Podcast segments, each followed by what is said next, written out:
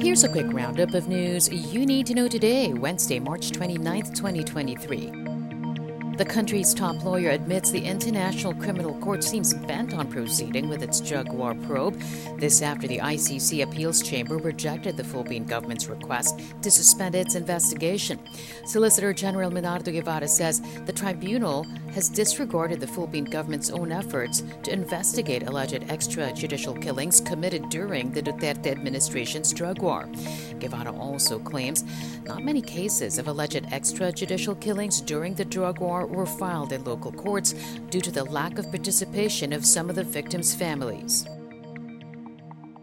The Marcos administration shifting its approach in stopping the narcotics trade.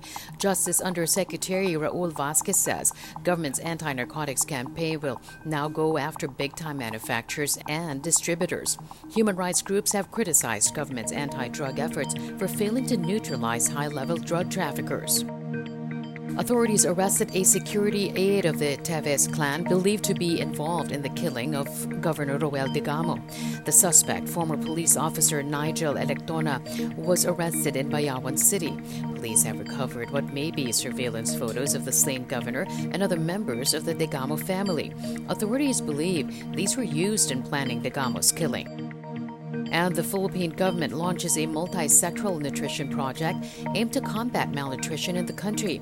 Authorities said this initiative will incentivize local government units to put up facilities that will aid the nutrition of young children. The project, which has proven to reduce stunting by 8%, will be funded through a 10 billion peso loan from the World Bank. That's your latest news alert.